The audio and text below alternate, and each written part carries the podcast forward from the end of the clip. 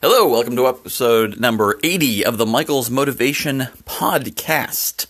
I've got something I want to share with you. Are you listening? Sitting down? Do I have your attention?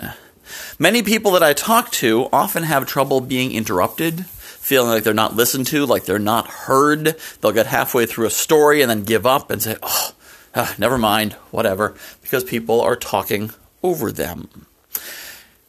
And it is common to pass this off to the rude people who are not listening to you. Why aren't you listening to them? Except, of course, if they're talking at the same time, you're not listening to them while they're not listening to you. It is incumbent upon the storyteller to make sure that they have the attention of the audience. I've been watching some great videos on a channel called Charisma on Command. I watched a video that featured Kevin Hart and some of what he does, which is very impressive. But one of the key things for effective storytelling is making sure you have the attention of the audience. Now, this is true if it's a story at a party. It's true if it's a presentation in business. It's true if it's explaining something to your kids. Make sure you have their attention. People want things to move forward, and our inclination as the person telling the story is just kind of plow through and hope you can get their attention by maybe talking louder or faster or just pushing through. And then you don't commit fully to the story, so it's not really worth listening to anyway. However, the listener also wants things to move forward, so a great way to get their attention is to stop. Is to not continue until you have their attention. If they're talking over you, if there's side conversations, you can get their attention. Now, the video, which I will try to put in the comments if I can find it again. The video is actually some great examples of this, because we don't want to be confrontational. We don't want to be like, listen, you shut up and listen to my story. But what Kevin Hart does that's brilliant is he'll get their attention by simply going like, whoa, whoa, whoa, listen. And it's in the flow of the conversation. It's not confrontational. It's simply, I got something to tell you. I'm going to share this with you. Phrases that will get their attention, that will wake them up to realize, because often people don't even realize they're talking over you. They don't realize there's a story going on, especially the half of the population who has ADD. And yes, it is half. You know, I've had situations where I'll be at an event and like things are starting and I'm standing there talking, and fortunately, less and less that's me. It's usually someone else, but it still happens now and then. It's pretty embarrassing. But like the person's at the mic and they're talking, and you're like, huh, what, huh? Oh, it's not that I'm being rude. I just didn't realize that there was someone who was trying to get my attention who was entitled to it. So as the speaker, do not continue until you have their attention. And here's what's important. Not in a huffy way. It has to be done in a confident way. Too often I see people get huffy about it. They're like, well, I'm not going to tell you the story if you're not going to listen. That just creates conflict. I don't want to listen to your story if you're going to be huffy like that. But if it's positive, it's simply, I have a story, you're going to listen to it. I just need your attention so we can get started. Oh, I'm sorry. I didn't mean to interrupt the story for everybody. You can go ahead. So, if you're telling a story, or if you're giving a presentation, or if you're losing their attention, then use those phrases to get their attention back. Like, you're all going to want to listen very closely to this. Or, even in a more casual setting, true story.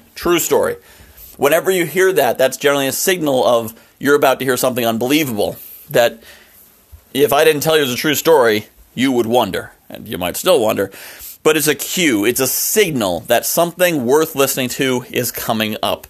You use those signals to get the attention, and don't start until you have that attention, and then once you have that attention, commit to the story and tell it full force, getting into the details. Don't just tell me about it. Make me feel like I was there. Make me feel like I'm engaged. And then I'm going to keep listening. Don't ramble on. Don't enumerate. Don't be like, well, I don't... no one wants to hear that. And don't worry about the specific details unless they're crucial to the story. Move past. Nothing is worse than a story where they say, well, it was back in 2007. Well, actually, no. I think it might have been 2006. No, was it 2008? Well, it was before the crash, so it couldn't have been 2008. Maybe it was 2000. I don't care! Get on with it. Don't worry about those precise details a number of years ago. Back in the early 2000s. I don't care if it's 2004, 5, or 6. Not relevant. Back in the early 2000s. If, as a listener, I want to know, I'll ask, so what year did that happen exactly? Then we can get into it. But keep the flow going, keep the attention, and get the attention before you get started.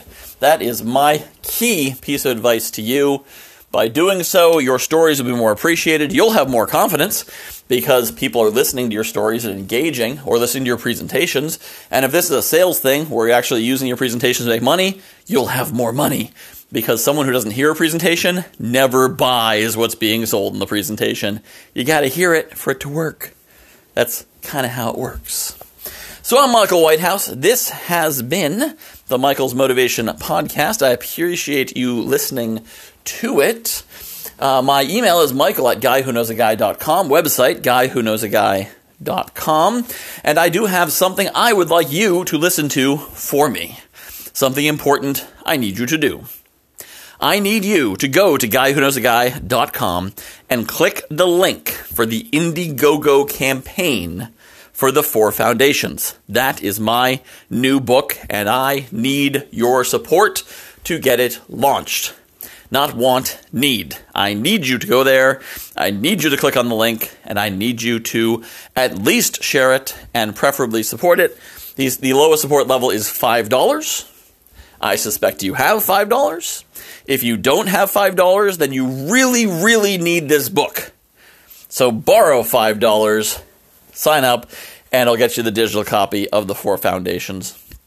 And if you really don't have $5, then you need my help. Reach out to me, Michael at guywhoknowsaguy.com. Let's strategize on how to make you not be totally broke anymore, because if you don't have $5, I'd like to help you.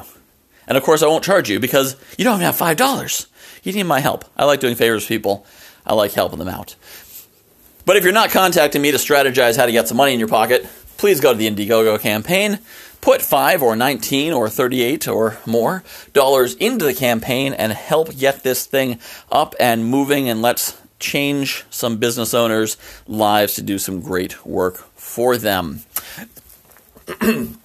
I'm Michael Whitehouse. For the last 8 minutes or so, you have been my listener, and I appreciate you doing so.